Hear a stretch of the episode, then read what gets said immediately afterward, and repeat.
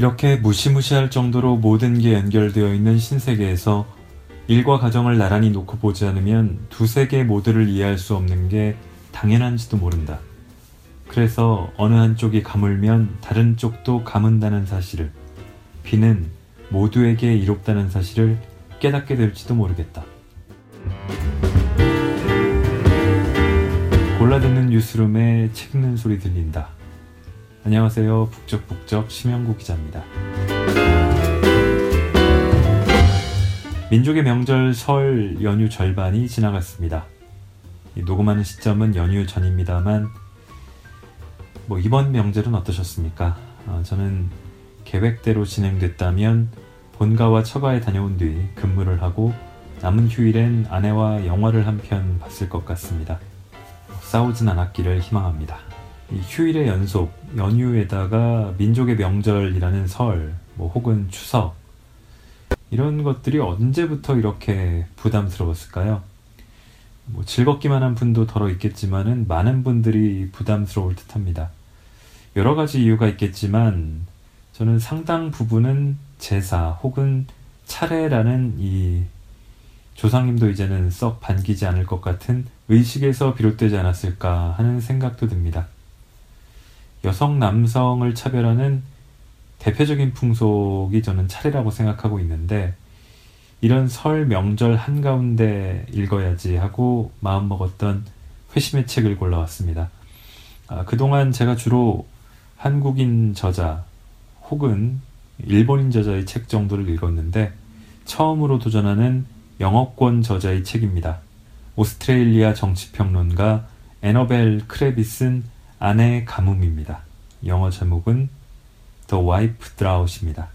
낭독을 허가해준 출판사 동양북스와 에너벨 크랩시에게 감사드립니다. 자, 책 제목 아내의 가뭄은 말 그대로 비가 오지 않는 가뭄처럼 아내가 드물거나 적다 혹은 부족하다는 뜻입니다. 오스트레일리아에 특히 남성 여성 성비가 불균형해서 이성과 결혼하는 여성이 적다 뭐 그런 의미가 아니고요. 이 저자는 가사 노동을 주로 하면서 어, 배우자를 지원하는 그런 이들을 아내라고 부르고 있습니다. 이 남성도 아내가 없을 수 있고 또 여성도 아내가 없을 수 있겠지만은 대개는 여성이 아내가 없거나 드물다. 그런 의미의 아내의 가뭄입니다. 아내가 있는 사람을 부러워하는 아내의 선망증에도 시달리는 저자가 이 아내의 가뭄 사태를 깨닫게 되는 첫 장을 먼저 읽어보겠습니다.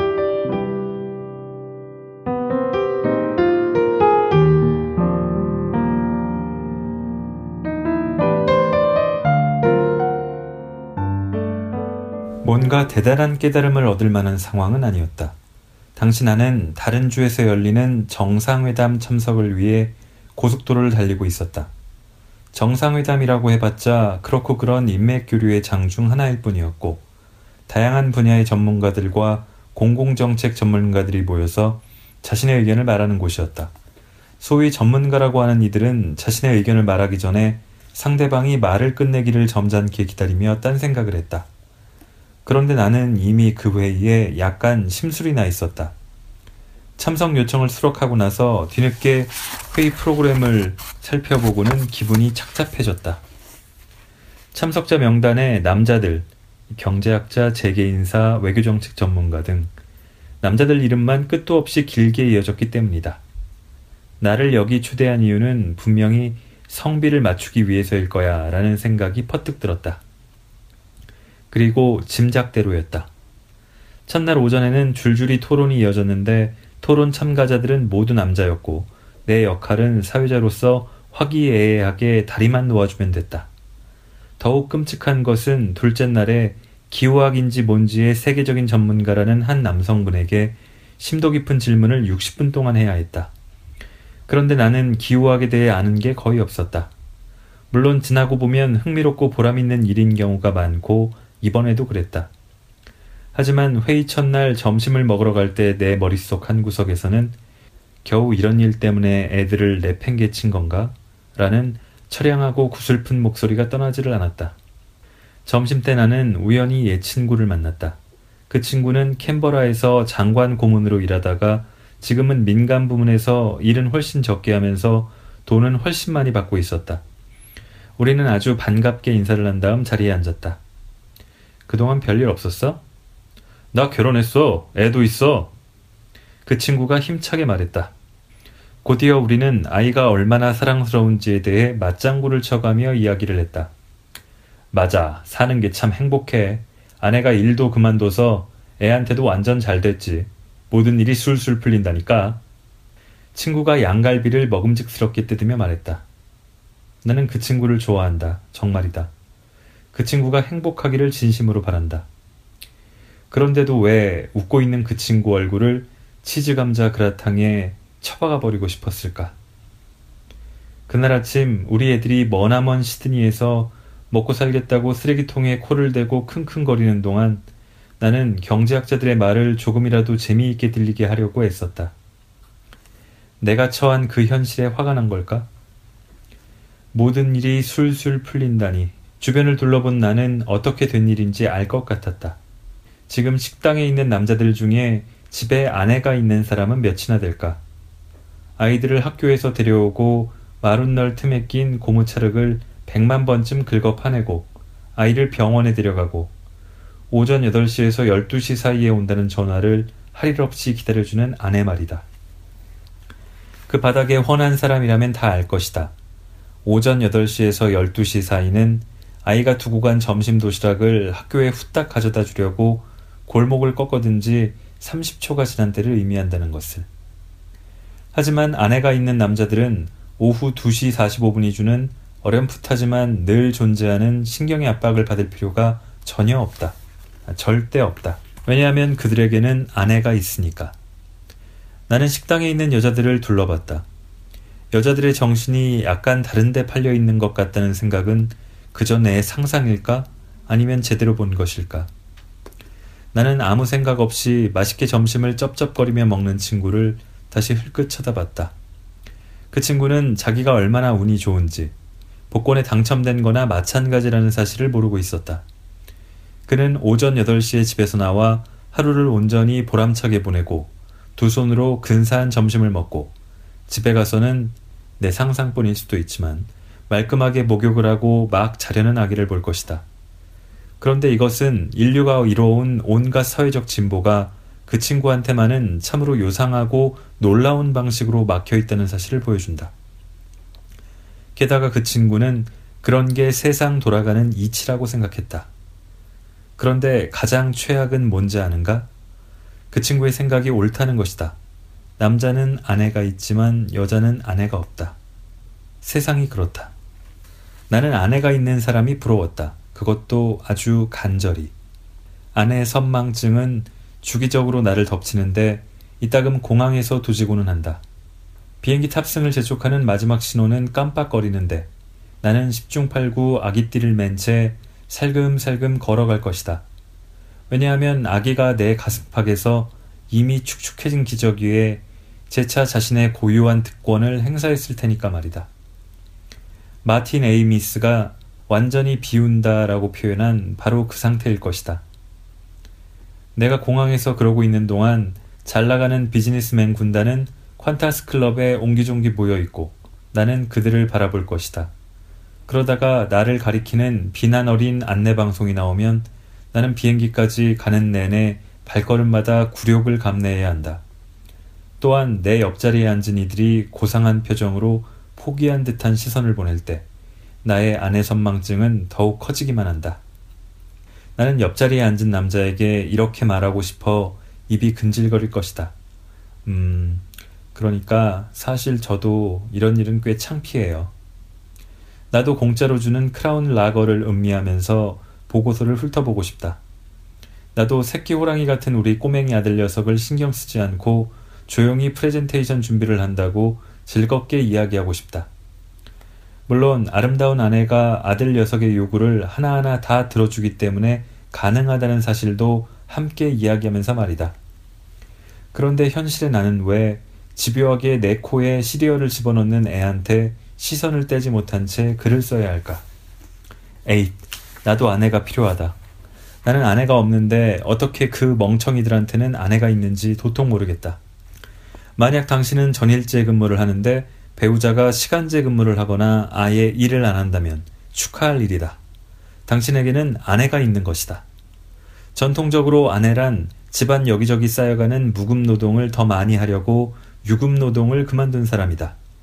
무급 노동에는 청소, 자잘한 수리, 배관공이 올 때까지 집에서 기다리기, 배관공이 안 오는 이유를 알아내려고 한 시간 동안 전화기를 붙든 채 인내심 테스트하기 등이 속한다.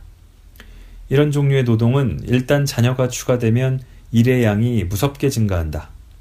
그리고 집안일 리스트에는 공손하고 예의 바른 젊은이로 키우기, 식초와 중탄산 나트륨을 섞은 반죽으로 얼룩 제거하기 같은 매우 전문적인 일까지 기하급수적으로 늘어난다. 아내는 남자일 수도 있고 여자일 수도 있다. 아내가 남자든 여자든 중요한 것은 아내는 끝내주게 좋은 직업적 자산이라는 점이다. 사람들이 일상적으로 경험하는 일들에 대한 재미있는 농담 중 하나로 오후 3시는 학교가 끝나는 시간이자 그 누구에게도 편한 시간대가 아니다. 그런데 전일제 근무로 바쁘게 일하는 사람들은 아내 덕분에 그 오후 3시에 아이들을 데리러 가야 하는 불편을 겪지 않고도 아이들이 주는 기쁨과 보람을 맛볼 수 있다. 아내가 있다는 것은 야근을 하고 싶을 때 할 수 있다는 의미다. 진짜로 일이 많아서든 급하게 처리할 업무가 있어서든 아니면 실은 버즈피드를 읽고 있으면서도 신임 상사에게 잘 보이려고 가짜 일감을 띄워놓고 컴퓨터를 노려보기 위해서든 상관없다. 그리고 아내들 중에는 일하는 아내도 많지만 대개는 시간제 근무를 하거나 예기치 못한 일을 처리할 수 있게 탄력 근무를 한다. 옛날에는 아내들이 대개 여자였다. 웃긴 것은 지금도 그렇다는 사실이다. 내가 처음으로 아내의 중요성에 대해 진지하게 생각해 본 것은 2013년이었다. 당시 총리인 토니 에벗은 연방 내각의 여성을 단 한 명 포함시켰고 전 국민은 오스트레일리아 연방 정치권에 왜 여성의 수가 적은지 자기 반성에 들어갔다. 나는 여성 국회의원들도 남성 국회의원들처럼 아내가 주는 축복을 똑같이 누린다면 정치가의 길과 가정 사이에서 고민할 필요가 없으니 여성의 정치 참여율이 눈에 띄게 높아질 거라는 내용의 칼럼을 발표했다. 수많은 여성들이 수년 동안 선택의 갈림길에 서 있었던 반면 남성 정치가들은 자신의 일을 하면서 햄스터처럼 늘어나기만 했다. 그리고 이를 알아챈 사람은 아무도 없었다. 그 후 내게 편지들이 쏟아졌고 나는 아내 유무의 불균형 비율이 국회의원들만의 문제가 아니라는 확신을 하게 되었다. 여성 사업가, 회사 고위층, 학자, 기자, 변호사들이 자신이 겪은 섬뜩할 정도의 비슷한 경험들을 편지로 보내왔다. 모두 남성 동년배와 남성 경쟁자들이 가정을 꾸리고 아버지가 되는 것을 지켜봤다고 한다. 그런데 그들은 직장 생활에 거의 영향을 받지 않았고 근무 시간도 전과 다름없었으며 망설임 없이 출장을 떠나고 퇴근 후 회식도 거리낌 없이 참석했다. 그들이 이럴 수 있었던 것은 대개 아내가 전업주부이거나 육아 때문에 시간제로 일했기 때문이었다. 그러나 내게 편지를 보낸 사람들에게는 아내가 없었고 아내가 있다면 삶이 한결 수월할 거라고 생각하고 있었다. 바로 그때 이런 생각이 들었다. 순전히 호기심에서 나온 생각이었는데 일하는 엄마들과 비교해서 오스트레일리아에서 아내가 있는 일하는 아빠들은 얼마나 될까? 다시 말해서 아내가 있느냐 없느냐를 남녀 비율로 따져서 전국적으로 비교했을 때 정확히 얼마나 될까? 일하는 아빠들 중에 아내가 시간제 근무를 하거나 아예 전업주부인 경우가 얼마나 되는지 알아보는 일은 그 반대의 경우보다 상대적으로 쉬울 거라는 생각이 들었다. 분명 어느 통계광이 대충 통계를 내본 게 있을 것이다. 처음에 자료조사를 시작하면서 자신있게 구글을 검색할 때만 해도 검색할 때만 해도 내 마음은 가벼웠다. 그러나 얼마 안가 나는 무시무시한 혼란에 휩싸였다. 너무 대충 계산한 수치들, 끝도 없이 나오는 이스나만한 도표들만 제시하는 오스트리아 통계청의 2011년 인구 통계 자료와 진지한 통계학자라면 불쾌할 것이 분명한 내 나름의 용감 무쌍한 추측들 때문이었다. 여러 과정 끝에 내가 구한 자료의 내용은 이랬다. 15살 미만의 자녀를 둔 오스트레일리아의 두 부모 가족 중에서 아버지가 직장에 다니고 어머니가 시간제 근무를 하거나 전업주부인 경우가 60%였다. 그럼 어머니가 직장에 다니고 아버지가 전업주부 남편이거나 시간제 근무를 하는 경우는 얼마나 될까? 3%였다. 누구에게 아내가 있냐고? 아버지들이었다. 그러니까 대부분의 엄마들은 아쉬운 대로 대안을 찾아야만 했다. 15살 미만의 자녀를 둔 엄마 4명 중 1명만이 전일제 근무를 하는 직장이 다녔다. 이 엄마들이 바로 모든 분야의 노동 현장에서 전일제 근무를 하면서 다른 사람들과 공개적으로 경쟁해야 하는 여성들이다. 내가 궁금한 부분은 비슷한 일을 하는 아빠들과 비교했을 때 그 여성들의 상황은 어떤가 하는 점이었다. 전일제 근무를 하는 아빠들과 비교했을 때 아내가 있는 엄마들이 과연 몇이나 될까? 오스트레일리아의 일터를 살펴본 결과 전일제 근무를 하는 아빠들 중 76%가 아내가 있었다. 4명 중 3명인 셈이다. 그러나 전일제 근무를 하는 엄마들에게 아내가 있는 비율은 그보다 훨씬, 아주 훨씬 낮았다. 겨우 15%였다. 이 말은 일하는 아버지들 중에 아내가 있는 비율이 일하는 어머니들 중에 아내가 있는 비율보다 5배가 높다는 뜻이었다. 내가 생각했던 대로였다. 오스트레일리아에서 일하는 여성들은 꽤 심각하고 끝도 보이지 않는 고질적으로 축소 보고되는 아내 가뭄에 시달리고 있었다. 비가 내릴 기미는 전혀 없었다. 통계를 보면 달라진 게 별로 없다. 지난 20년 동안 일하는 아빠의 비율은 86%에서 90%로 높아졌다. 일하지 않는 아빠의 비율이 떨어진 것이다. 그럼 여성의 노동 유연성은 증가했을까? 일터에서 여성에 대한 지원과 멘토링 제도는 개선되었을까? 여성 임원 할당제는? 문화교육은? 다 좋다 이거다.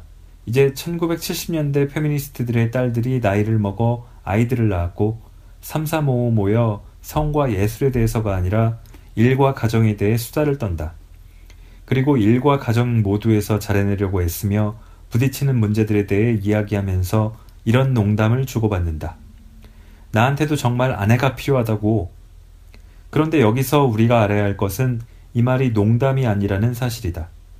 그게 농담이 아닌 이유는 전일제 근무를 하는 여성들에게 아내가 있을 가능성이 통계적으로 낮기 때문만이 아니다. 그 여성들 자신이 바로 아내일 가능성이 꽤 높기 때문이다. 자녀가 있는 여성들은 전일제 근무를 하는 경우에도 전일제 근무를 하는 남성, 남편들보다 가사 노동을 두 배나 더 많이 한다. 남성은 일주일에 20시간 가사 노동을 하는 반면 여성은 일주일에 41시간을 한다. 우리가 문제를 완전히 잘못 보고 있는지도 모른다. 여성의 경우 꽤 많은 변화가 있었고 내가 살아오는 동안에도 그런 변화는 계속되었다. 내가 태어나기 1년 전 애들레이드 정북쪽, 내 고향 사우스 오스트레일리아 주의 여성들은 그 시대에도 결혼을 하면 주정부 공무원직에서 물러나야 했다. 그 후 41년 동안 여성들은 초고속으로 일터로 몰려들었고 고등교육에서도 남성을 앞질렀다. 그런데 이상하게도 남성의 경우에는 달라진 게 별로 없다. 여성의 영역은 더없이 넓어졌지만 남성에 대한 기본적인 기대치는 내가 태어나던 때와 별반 달라지지 않았다. 어른이 되고 취직을 하고 자식을 낳고 은퇴한 다음에 숨을 거둔다. 아이가 생기는 경우에도 직장 생활에 눈에 띄는 변화가 거의 없다. 변화라고 해봤자 임금이 올라갈 가능성이 더욱 높아졌다는 것 정도다. 예전과 비교했을 때 요즘은 확실히 아버지들이 육아에 좀 더 적극적으로 참여하기를 바란다. 그러나 어디까지나 여유 시간에 한해서다. 지난 반세기에 걸쳐 일터는 크게 달라져서 여성들을 받아들였다. 하지만 학교에 아이들을 데리러 가기 위해 탄력적으로 일하고 싶어 하는 남성들에 대해서는 여전히 곱지 않은 시선을 보내고 있다. 내게는 어린 자녀가 셋 있고 전일제 근무를 하고 있으며 남편도 역시 전일제로 일한다. 우리 가족은 일 때문에 여러 주를 오가며 살고 있다. 내게는 아내가 없고 남편에게도 아내가 없다. 다들 나한테 묻는다. 어떻게 그 모든 일을 다 해요? 하지만 남편한테는 아무도 그런 질문을 하지 않는다. 남편도 여러 가지 일을 묘기에 가깝게 해내고 있기 때문에 어쩌면 불공평하다고 느낄지도 모르겠다. 좌우간 내 대답은 이렇다. 다 못해요. 다시 말해서 그 모든 일을 다 하지 않는다는 뜻이다. 동시에 다 못한다. 그럴 수 있는 사람도 없다. 받을 수 있는 도움이란 도움은 가능한 한 모두 받고 나머지 일은 모조리 남는 시간에 억지로 쑤셔 넣는다. 남편 제레미는 일주일에 한 번 탄력 근무를 한다. 우리 집 꼬맹이들은 일주일에 두 번 어린이집에 간다. 내가 일하는 시간이 조금 남달라서 지난 6년간 간헐적으로 입주 가사 도우미를 열어뜨렸다. 내가 일을 꼭두 새벽에 시작하거나 밤늦게 끝내는 경우가 찾아서 우리의 필요를 완전히 충족시켜줄 어린이집을 찾을 수가 없었기 때문이다. 그리고 거의 닥쳐서 결정나는 라디오 인터뷰나 출장, 강연회, 순식간에 아수라장이 되면서 드라마틱하게 흘러가는 정치권 때문에 내 일은 대체로 일하는 시간이 불규칙한 편이다. 그래서 갑자기 닥친 일을 처리해줄 제3의 인물이 곁에 있으면 많은 도움을 받을 수 있어서 좋다. 만약 그런 존재가 없다면 우리 집은 제대로 돌아가지 못할 것이다. 아내 없이 치러야 하는 현대의 철인 오중 경기에서 무참히 실패한 이야기는 널려 있다. 나는 주기적으로 아내의 선망증에 시달린다. 그래도 솔직히 고백하자면 아내가 없어서 낭패를 당하는 경험을 하고 싶다. 왜냐하면 그런 에피소드들은 골치 아프지만 살아있다는 것을 느끼게 해주기 때문이다. 게다가 훌륭한 코미디 소재도 된다. 매일 고개를 하는 듯한 삶은 쉽지 않다. 하지만 여자들이 겪는 낭패를 매일 놓치는 남자들의 상황도 그만큼 비극이다. 분명 비극이다. 대부분의 아버지들이 배제당한 채 그 세계를 경험하지 못하는 게 참으로 서글프다.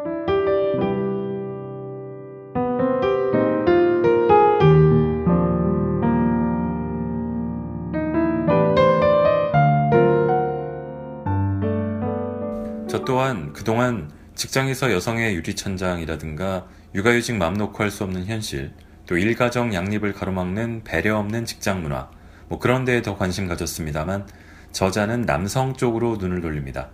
이 개인이 극복할 수 없는 문제라고만 치부해놓고 있는데 실은 방향부터 잘못된 것 아니었냐는 거죠.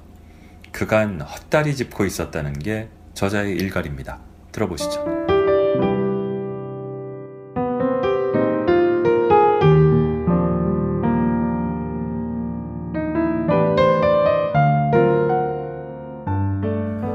당신이 여자라면 이제 이런 상황 자체가 짜증날 것이다. 경력을 쌓는데 관심 있는 사람이라면 특정 신체 부위의 유무와 관관없이 성공과 성취의 기회가 누구에게든 똑같이 주어져야 기분 좋을 것이다. 하지만 현실은 그렇게 흘러가지 않는다. 일터에서 여성의 상황이 녹록지 않다는 사실에 기분이 나쁘거나 슬프거나 심지어 화가 나는 것은 아주 자연스러운 반응이다. 페미니스트들이 무수한 세월 동안 연마 중인 것이 바로 이런 반응이다. 그리고 수십 년 동안 일종의 해결책으로서 여성들이 일터에서 성공할 수 있도록 온갖 방법을 다 제공했다. 할당제, 멘토링 제도, 북클럽, 여성 전용 포커의 밤, 네트워크 강좌, 입담 좋은 강사들. 이런 방법들은 어느 정도 성공을 거두었다. 이제 50년 전보다 일하는 여성의 수가 크게 늘었다. 이제 우리에게는 여성 연방 총리, 여성 총독, 몇 안 되는 오스트레일리아 200대 상장 기업의 여성 CEO들이 생겼다. 한편 반쯤 정신 나간 채로 지칠 대로 지쳐있는 슈퍼우먼 세대 또한 나왔다. 이 여성들은 수컷들의 노동세계로 제대로 진입하기는 했지만 가정 내 여성들의 노동세계에서는 남성들의 노동세계에 진입한 만큼 퇴각하지 못했다. 이들 슈퍼우먼은 그냥 두 가지를 다 하고 있다. 현대에 일하는 엄마들 다수에게 직장에 다닌다는 것은 한 군데가 아니라 두 군데에서 자신을 혹사시키는 영광을 부여받았다는 의미다. 오스트레일리아 일과 생활 지수에 따르면 아이가 있는 일하는 엄마들 중에 자주 혹은 늘 스트레스를 받고 시간에 쫓기는 기분이 든다는 사람이 급증하고 있다. 이러한 상황을 관습적인 젠더 논쟁의 틀 안으로 쑤셔 넣어버리면 편할 것이다. 열심히 일하는 아내 덕에 혜택은 혜택대로 다 누리면서 뻔뻔하게도 경제적 우위까지 여자들보다 더 누리는 고약한 남자들. 그리고 서서히 미치게 만드는 사회 시스템 안에서 어떻게든 해보겠다고 이리 뛰고 저리 뛰다가 죄책감과 불안감으로 멍한 상태에서 유리천장에 머리를 찢는 여자들. 하지만 결국은 쥐꼬리만한 연금이나 받는 가망 없는 여자들. 그런데 만약 우리가 헛다리를 짚고 있는 거라면 구조적 문제는 여자를 일터로 끌어들이는 게 아니라 남자들을 일터에서 끌어내는 데 있다면 지금껏 우리는 여자들이 육아휴직을 할 때 불이익을 받지 않는 식으로 평등을 쟁취하려 했다. 그러나 누구든 일을 쉬면 불이익을 받을 수밖에 없다. 그러니 그 사실을 그냥 받아들이고 대신 그 책임을 고르게 나눌 방법을 찾는 것은 어떨까? 우리는 직업 세계에 진입하려는 여성들이 부딪히는 여러 장벽과 나중에 정상까지 올라가는데 걸림돌이 되는 유리천장에만 지나치게 골몰한다. 하지만 남성들이 일터에서 나가는 것을 어렵게 만드는 장벽은 없을까? 유리 비상계단이 있다면? 잠깐 동안 모든 것을 잊어보자. 역사도 있고 정치도 있자. 그리고 오랫동안 쌓인 울분과 상처, 사회생활이 생각대로 굴러가지 않아 속상한 수백만 여성도 있자. 돈도 있고 유구한 세월 추석처럼 쌓여온 불이익도 있자. 물론 어디에서 일하든지 힘든 일이라는 것은 안다. 그래도 나와 다른 계층 사람들이 인생을 너무 쉽게 사는 게 아닌가 하는 생각으로 가슴속에 쌓였던 울분과 그 무시무시한 병폐도 있자. 그리고 다른 방향으로 눈길을 돌려보자. 오스트레일리아 노동자들의 태반이 여전히 이성을 만나 자식을 낳는다. 그런데 아이가 생기면 직장 생활을 하던 76%의 엄마들은 어떤 식으로든 자신의 직장 생활 패턴을 바꾼다. 시간제 근무나 탄력 근무를 하기로 회사와 합의를 본다. 또는 재택 근무를 하거나 어떤 직종에서는 교대 근무를 맡기도 한다. 오스트레일리아 통계청에 따르면 이는 7살 이하 자녀를 둔 일하는 엄마들의 3분의 1에 해당한다. 하지만 대부분의 아빠들에게는 이런 식의 변화가 일어나지 않는다. 우리 사회는 아빠들에게 마치 아무것도 달라진 게 없다는 듯 계속 일할 것을 권한다. 7살 이하의 자녀를 둔 일하는 아빠들 중 겨우 셋 중 한 명만이 어떤 식으로든 근무 패턴을 바꾼다. 그리고 압도적인 다수가 근무 시간 자율 선택제를 말로만 이야기할 뿐 시간제 근무는 의뢰 여자들이 하는 것처럼 여기면서 큰 틀의 변화를 시도하지 않는다. 오히려 아버지들은 첫 아이가 태어나면 주당 근무 시간이 4시간 정도 더 늘어난다. 대체 이유가 뭘까? 좀 어이없지 않은가? 이렇게 되면 남자들을 가족 사진에서 지워버려야 하는 게 아닐까? 아이를 갖는 것은 인생을 송두리째 바꾸는 경험이다. 적어도 무수히 많은 육아 블로그에서 꾸준히 주장하는 바에 따르면 그렇다. 그런데도 우리 사회는 왜 부모가 되면 여자들만 삶을 바꾸라고 할까? 지금도 젠더와 노동에 대해 거창하고 요란한 논쟁의 향연이 벌어지고 있다. 그런데 왜 우리는 여성이 직장을 잃는 것을 따지는 데는 많은 시간을 소모하면서 정작 남성들이 가정에서 무엇을 잃고 있는지 말하지 않는 걸까? 남자들이 가정에서 잃는 게 너무 시시해서 논할 가치가 없는 걸까? 만약 그렇다면 이는 육아라는 위대한 노동에 대한 모욕이 아닐까? 우리가 가정 내 노동에 가치를 부여하려면 제대로 부여해야 한다. 즉, 여자들이 가사 노동의 대가를 못 받는다고 통탄만 할 게 아니라 우리 사회가 남성들에게 가사 노동을 별로 권하지 않는다는 사실을 인정해야 한다. 남자들이 육아나 가사 노동에 뛰어든다면 소득의 상당 부분을 손해봐야 한다. 그리고 바비큐 파티에서 무슨 일을 하시나요? 라는 질문에 솔직히 대답하고 나면 그 자리에 모인 사람들로부터 멍한 시선을 받아야 한다. 그런데 현재 남자들은 이런 경험이 주는 아찔한 전율을 놓치고 있다. 최소 몇 년은 경험할 수 있는데 말이다. 물론 이런 경험은 그다지 아쉬워할 일이 아닐지도 모른다. 그러나 남자들이 놓치는 많은 일들 중에는 멋진 일들도 꽤 많다. 예를 들면 아이들과 시간을 보내는 것 말이다. 가정 경제만 생각했을 때 휴직은 명백히 어리석은 선택이다. 세 살도 안 된 아이들과 함께 있으려고 몇 년 동안 회사를 떠나는 것은 일터에서 자신의 가치를 영원히 떨어뜨리는 가장 빠른 지름길이다. 그러나 다른 관점에서 본다면 그렇게 나쁜 투자도 아니다. 즉, 인생에는 일보다 다른 중요한 일이 많고 아이와 친밀한 관계를 맺는 게 소중하다고 생각한다면 말이다. 하지만 우리는 남자들에게 끊임없이 온갖 방법으로 그런 투자는 생각도 하지 말라고 권하는 사회에서 살고 있다. 대부분의 남자들은 탄력 근무의 기회를 놓치고 있다. 살면서 일어나는 인생의 다른 일을 처리하기 위해 잠시 경력을 멈추고 돌아갈 수 있는 기회를 놓치는 것이다. 그렇다고 엄마들이 근무 시간을 늘 자유로이 선택할 수 있다거나 혹여 그게 가능하다고 해서 요정의 마법 가루를 뿌린 듯 일이 술술 풀린다는 뜻은 아니다. 그런데 국가의 일반적인 고용 패턴을 보면 여자들은 아이가 생기면 지금까지와는 조금 다른 형태로 일하고 싶어 할 거라고 낙인을 찍어 놓는다. 특정 연령의 여성들이 승진 시기가 되면 우스운 모양새가 되는 것도 바로 이런 이유 때문이다. 반면 남자들은 아이가 생긴다고 해서 자신의 일에 변화가 생길 거라고 기대하지 않는다. 법으로 탄력 근무를 보장하고 있지만 그것을 이용하는 남자는 극히 드물다. 남자들 스스로도 근무 패턴을 바꿀 생각이 없지만 가족들도 대부분 그런 기대를 하지 않는다. 게다가 고용주들도 그쪽으로는 전혀 생각하지 않고 있으며 이 사실을 남자들은 이미 알고 있다. 출산휴가를 쓰는 여자들은 불쾌한 일을 당할 수 있다. 물론 출산휴가를 쓰지 않는 여자들이 불쾌한 일을 당하지 않는다는 것은 절대로 아니다. 그런데 육아휴직을 끝내고 복직한 노동자들이 우연찮게도 감원 대상이 되었다거나 한직으로 좌천되었다는 사례는 차고 넘친다. 법령에는 육아휴직 복귀자에게 공정한 대우를 해야 한다고 규정하고 있지만 그 법령조차 집행이 모호한 위험천만한 회색지대로 사라져버릴 수 있다. 한 번은 가까운 친구가 첫 아이를 낳은 후 시간제 근무를 따내기 위해 회사 대표와 협의하는 모습을 처음부터 끝까지 지켜본 적이 있다. 법적으로 사측에서는 시간제 근무를 당연히 허용해야 하지만 그 회사는 친구의 업무를 나눠서 맡아줄 인력을 구하지 못했다. 회사는 친구가 그동안 일하면서 얼마나 많은 이익을 안겨줬는지는 생각하지 않았다. 그리고 전일제 근무를 하든지 아니면 아예 일을 그만두라고 최후 통첩을 했다. 괴로워하던 친구는 결국 그 회사를 떠났다. 친구는 애정을 가졌던 일자리를 잃었고 회사는 능력 있는 직원을 잃었다.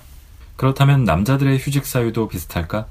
남자들은 언제 하던 일을 잠시 그만두고 새 출발에 대해 심각하게 고민할까? 남자들을 휴직하게 하는 반강제적인 기회에는 어떤 것들이 있을까? 음, 솔직하게 말해보겠다.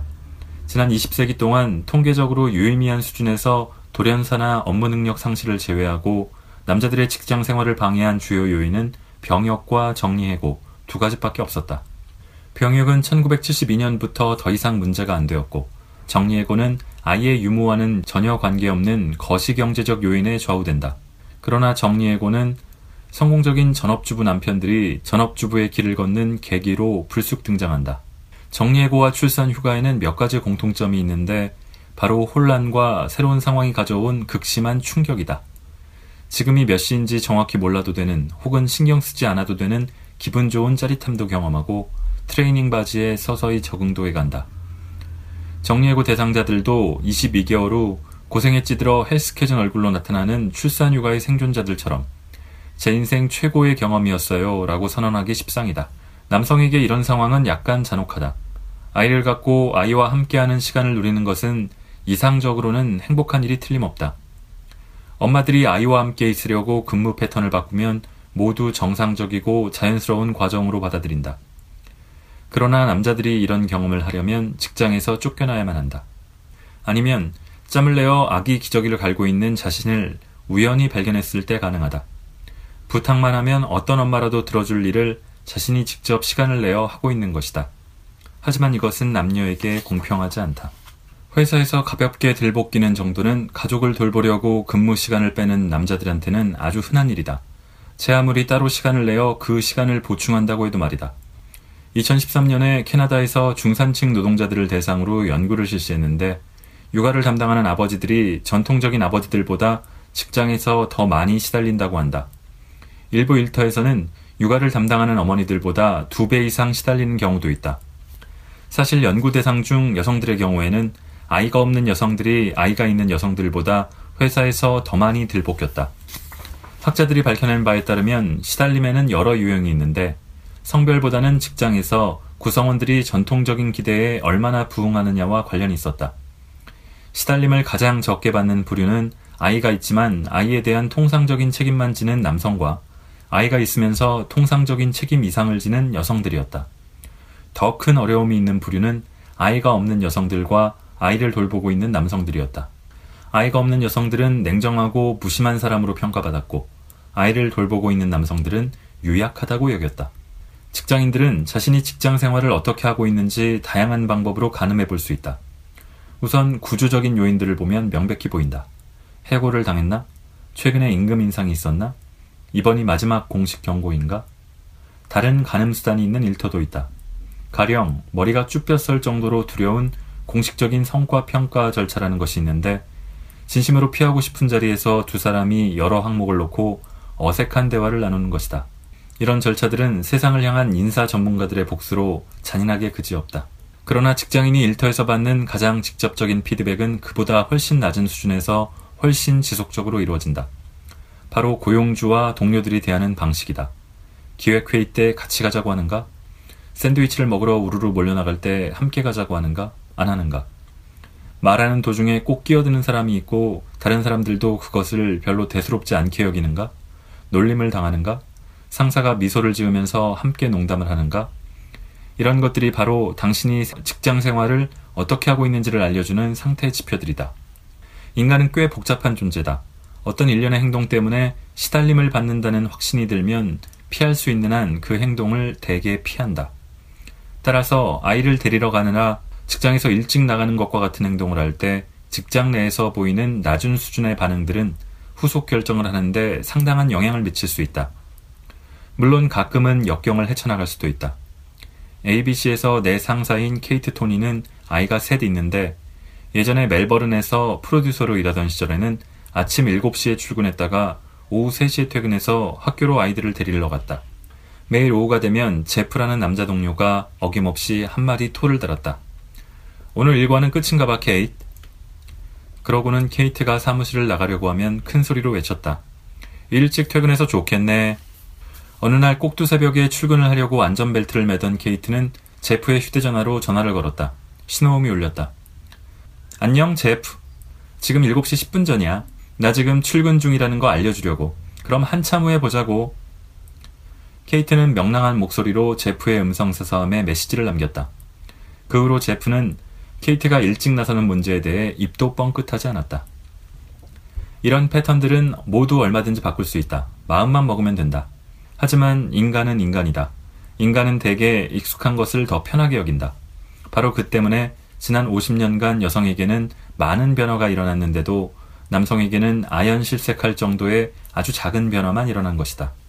남성들은 여전히 일터에서 지나치게 많은 역할을 부여받고 가정에서는 지나치게 적은 역할을 하고 있다.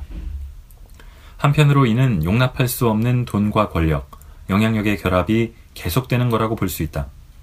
그러나 다른 한편으로는 자신이 선택한 적조차 없는 여러 기대들이 얽히고 설킨 복잡한 거미줄 속에 꼼짝없이 갇혀버린 채 아이들과 남자들 모두에게 비극이 지속되는 것이기도 하다.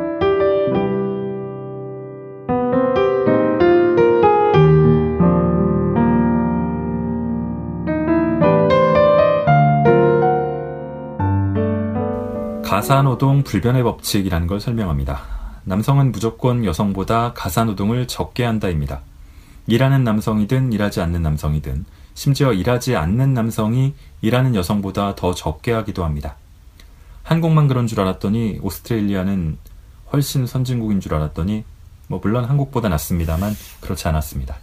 들어보시죠.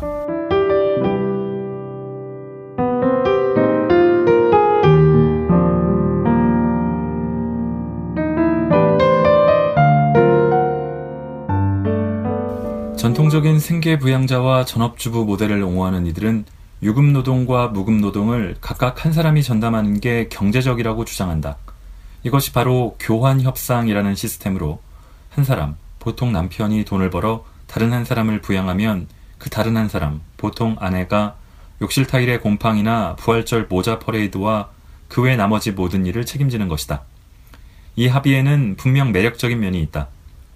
각자 영역을 나누다 보니 한 사람이 두 가지 일을 하는 일도 없고 누가 어떤 일을 맡을지 결정할 때 각자 잘하는 일을 한다는 나름 명확한 규칙도 있기 때문이다.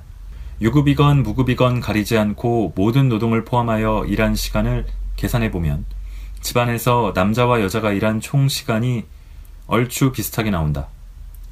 전통적인 가족 구조에서 남자는 돈벌이에다가 추가로 잔디 깎기, 또 추가로 이런저런 벌레 죽이기를 맡고 있다. 이 시간들을 모두 합해 보면 여자가 요리, 청소, 육아해드리는 시간과 거의 비슷할 것이다. 그런데 진짜 흥미로운 점이 있다. 바로 남녀의 상황이 바뀐 가정에서 벌어지는 일이다. 여자가 유급노동으로 이동하고 남자가 유급노동에서 이탈하면 어떤 일이 벌어질까? 교환 협상 모델이 신뢰를 얻으려면 서로 맡은 일을 맞바꿔서 대략적으로나마 동등한 상태를 유지해야 하지 않을까? 하지만 현실은 그렇지 않다. 오스트레일리아 생활시간조사 데이터에 따르면 남성은 전일제 근무든 시간제 근무든 또 무직이든 일주일에 평균 15시간에서 20시간 가사 노동을 한다. 직업이 아예 없는 남성은 가사 노동을 약 20시간 한다. 시간제 근무를 하는 남성은 약 15시간, 전일제 근무를 하는 남성은 16시간 가사 노동을 한다. 전일제 근무를 하는 남성이 시간제 근무 남성보다 가사 노동을 아주 조금 더 많이 하는 이유가 뭐냐고? 그건 나도 모른다. 반면 여성으로 넘어오면 얘기가 완전 달라진다. 직장에 다니지 않는 여성은 당연히 집안일을 더 많이 하고 유급 노동 시간이 늘어나도 집안일 하는 시간은 그대로다. 여성의 경우에는 격차가 훨씬 다양한데 평균적으로 유급 노동에 종사하지 않는 오스트레일리아 여성은 집안일을 주당 42시간, 육아 포함. 하지만 정규직 종사자는 25시간밖에 하지 않는다. 그렇더라도 남성 평균보다 심지어 유급 노동을 전혀 하지 않는 남성보다도 여전히 많다. 지금 한 이야기는 모두 평균이라는 사실을 명심하라. 만약 당신이 살림하는 아빠이고 태권도 수련과 다림질, 생야채로 만든 건강한 방과 후 간식을 준비하는 사이에 짬을 내어 이 책을 읽고 있다면 부디 나를 욕하지 마시길. 당연히 집안일을 20시간 이상 하는 남자들도 많다. 그러나 통계를 보면 꽤나 분명하게 드러난다. 유급 노동을 몇 시간 하건 여자는 남자보다 집안일을 더 많이, 꽤나 큰 차이가 날 만큼 한다. 여성의 가사 노동 시간은 살면서 일어나는 다른 일들에 크게 좌우된다. 반면 남성은 사는 동안 눈에 띌 정도로 현저하고 광범위하게 가사노동 시간에 변화를 주는 사건이 손에 꼽힐 정도로 적다. 남성이 집에서 독립하는 것이 바로 그런 인생의 큰 사건 중의 하나이다. 혼자 살든 누군가와 함께 살든 부모 집에서 나와 독립을 하면 20살에서 49살 사이 남성은 요리와 쇼핑에 쓰는 시간이 크게 늘어난다. 이혼도 그런 큰 사건 중 하나이다. 분석 결과 이혼 즉시 남자의 가사 노동량은 주당 약 10시간 가까이 증가했다. 그런데 여성에게 이혼은 남성과는 상당히 다른 결과를 가져왔다. 남편과 이혼한 후에 집안일을 일주일에 6시간 덜 했기 때문이다. 아이가 태어나면 어떨까? 당연히 늘어난 그 모든 빨래와 젖병 살균에 마법처럼 재울 수 있다는 하지만 효과는 하나도 없는 아기용 포대기 쇼핑 등이 가사 노동량에 영향을 미쳐야 하지 않을까? 연구에 따르면 첫 아이 출산은 여성의 가사 노동을 대폭 증가시켰다. 여자는 첫째 출산 후에 평소 하던 집안일보다 절반 정도를 더했다. 그리고 둘째를 출산한 후에 또 그만큼 집안일을 더했다. 그러나 남자는 첫째가 태어나도 집안일이 늘어나봤자 무시해도 될 정도의 수준이었다. 그리고 둘째부터는 Y 염색체의 공급자인 남자가 집안일에 쓰는 시간은 오히려 줄어들었다. 이게 어떻게 된 일인가 고민하던 연구자는 두 가지 이론을 제시했다. 첫 번째는 많은 가정에서 첫 아이 이후 이미 당연하게 되어버린 가사 분담을 그 후에 태어난 아이들이 더욱 강화시킬 수도 있다. 두 번째는 첫 아이 이후 아이들이 늘어나면서 증가한 지출을 보충하기 위해 또는 아내의 유급 노동 시간이 줄어든 만큼 남편이 유급 노동 시간을 늘리기 때문일 수도 있다. 따라서 여자들은 정규직일 때 가사 노동 시간을 줄이고 아이가 생기면 늘린다. 다시 말해서 여자들은 살면서 일어나는 모든 변화에 어느 정도 탄력적으로 대응한다. 하지만 남자들은 일종의 비공식 가사노동 최저 시간 같은 것에 매여 있는 듯하다. 살면서 어떤 일이 일어나든지 일주일에 20시간 정도로 유지해야 한다는 규칙 같은 거 말이다. 여성은 자신이 처한 상황에 따라 가사노동 시간을 늘리기도 하고 줄이기도 하지만 남성은 가사노동 시간이 거의 고정불변이다. 그럼 여자가 전일제 근무를 시작하여 집안일을 할 수 없는데 남편이 그 일을 나눠서 하지 않으면 어떤 일이 벌어질까? 이는 꽤 의미심장한 질문이다. 15살 이하의 아이가 있는 가정은 가장 바쁠 수밖에 없는데 그 가정을 한번 살펴보자. 그런 가정에서 전업주부 엄마는 놀랍게도 집안일과 육아 모두 합쳐 일주일에 65시간을 일한다. 하지만 전일제 근무를 시작하면 41시간으로 대폭 줄어든다. 매주 꼬박 24시간씩 집안일을 안 하는 것이다. 그런데도 남편의 가사노동은 별로 달라지지 않은 채 국가적으로 합의된 불문율에 따라 일주일에 20시간을 계속 유지한다. 그럼 청소며 먼지 털기 요리는 이것들은 누가 하는 걸까? 이 일들은 다 어떻게 되는 걸까? 어떤 집에서는 이런 집안일을 일정 부분 외부에 맡긴다. 청소해주는 사람을 고용하거나 포장 음식을 자주 먹을 수도 있다. 그러나 대부분은 그런 집안일을 그냥 방치한다. 이런 가정의 집이 지저분해질 것은 뻔하다. 여성은 집에 있는 시간이 줄면 제일 먼저 집안일을 포기한다. 대신 육아에는 필사적으로 매달린다. 유급 노동 시간을 늘린 어머니들은 대개 여가 시간이나 수면 시간 등 다른 영역의 시간을 줄여서 육아에 들어가는 시간은 전과 동일하게 유지한다. 가정 안에서 누가 무슨 일을 맡아야 한다는 식의 관습적인 행동 패턴은 남녀 모두를 괴롭힌다. 당연하게 그 일을 해야 한다고 정해진 사람만 괴로운 게 아니다. 남녀 모두에게 정해진 행동 방식을 강요하기 때문이다. 그렇다. 일반적으로 여성이 집안일과 육아에 궁극적인 책임이 있다고 생각한다. 여성에 대한 이런 일반적인 생각은 남자와 여자 사이에 다양한 형태로 무언의 압박을 가한다. 이런 일반적인 생각이 없었다면 두 사람은 아무 탈 없이 잘 살았을 것이다. 혹시 여성에 대한 이런 일반적인 생각에 의심이 든다면 텔레비전 광고를 한번 봐라. 바닥 세제, 화장실용 세제, 유리창용 세제, 지퍼백, 기저귀, 아기용 물티슈, 분유, 식빵 광고에 거시기가 달린 사람이 나오던가? 그런데 여자들이 집안일에 압박을 받을 수밖에 없는 현실적인 이유가 하나 있다. 집안일을 제대로 처리하지 못하면 대부분 여자 잘못으로 몰아가기 때문이다. 아이가 보살핌을 제대로 못 받거나 집이 더러우면 부주의하다면서 여성을 맹비난한다. 여성과 남성이 청결에 대해 서로 다른 기준을 가질 수밖에 없는 이유다. 남녀의 득실이 서로 다르기 때문이다. 남자의 경우에 바닥의 청결도는 순전히 개인적인 편의와 실용성의 문제이다. 하지만 여자의 경우에는 남자와 미묘한 차이가 있다. 더러운 집을 보면 사람들은 남자가 아니라 여자를 탓한다. 여자들은 이런 사회적인 인식에 본능적으로 영향받을 수밖에 없다. 그래서 청결의 기준을 공동체가 정한 대로 하거나 아니면 믿을 수 없을 만큼 깨끗한 윗동네 친구집을 기준으로 삼아 인위적으로 높인다. 또는 텔레비전 광고를 보면서 기준을 높이기도 한다. 매니큐어를 예쁘게 칠한 엄마가 Spray n' Wipe를 뿌리고 정성 들여 닦고 나면 마룻바닥은 믿을 수 없을 정도로 반짝반짝 빛난다. 한편 육아가 궁극적으로 엄마의 몫이라는 인식은 여자의 모든 행동에 영향을 미친다. 잘 생각해보면 그렇지 않다는 것을 알지만 종종 군소리 없이 받아들인다. 평균에는 어쩔 수 없는 한계가 있다. 모든 가정은 저마다 조금씩 다 다르다. 다림질을 하는 사람이 남자일 수도 있고 식기세척기에서 식사도구 꺼내는 것을 이해할 수 없을 정도로 싫어하는 여자가 있을 수도 있다. 그러나 오스트레일리아 가정에서 광범위하게 나타나는 행동 양식은 분명히 있다. 여성, 특히 엄마가 남자보다 집안일을 더 많이 한다는 사실이다. 여자들은 전일제 근무를 할 때조차 남자보다 집안일을 더 많이 한다. 그리고 남자들은 백수일 때조차 여자들보다 집안일을 더 적게 한다.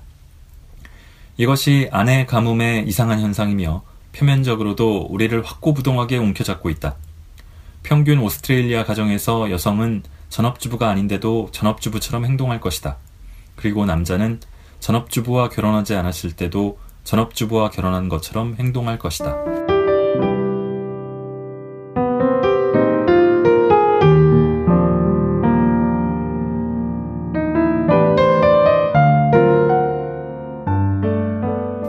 여성이 본성상 가사 노동에 더 적합하고 더 잘한다는 편견 아닌 편견에 대한 장이나 아이가 없어도 있어도 욕먹는 여성 정치인 같은 내용이 담긴 장들도 흥미롭습니다.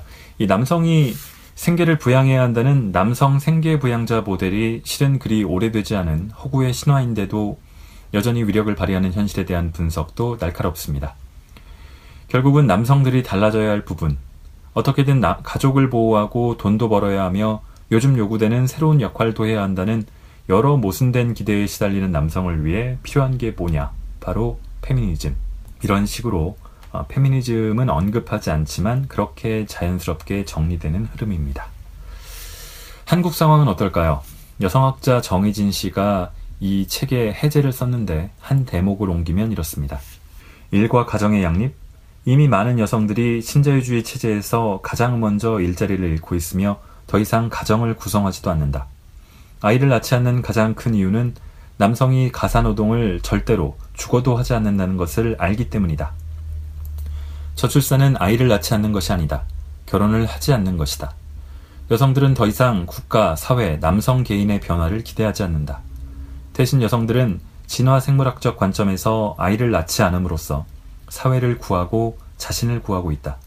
그러므로 저출산은 절대 해결되지 않을 것이다.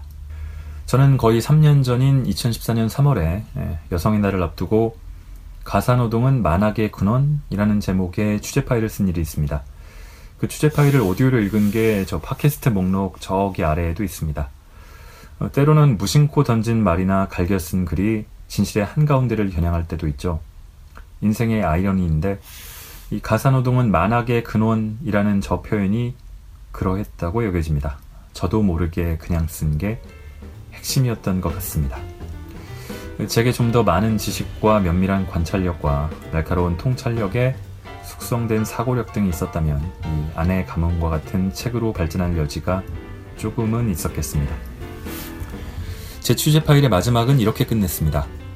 많은 깨어있는 남성들이 자기 집에서부터 실천하면 나아질 것이라 기대한다. 그 생각 아직 유효합니다. 긴 시간 들어주셔서 감사합니다.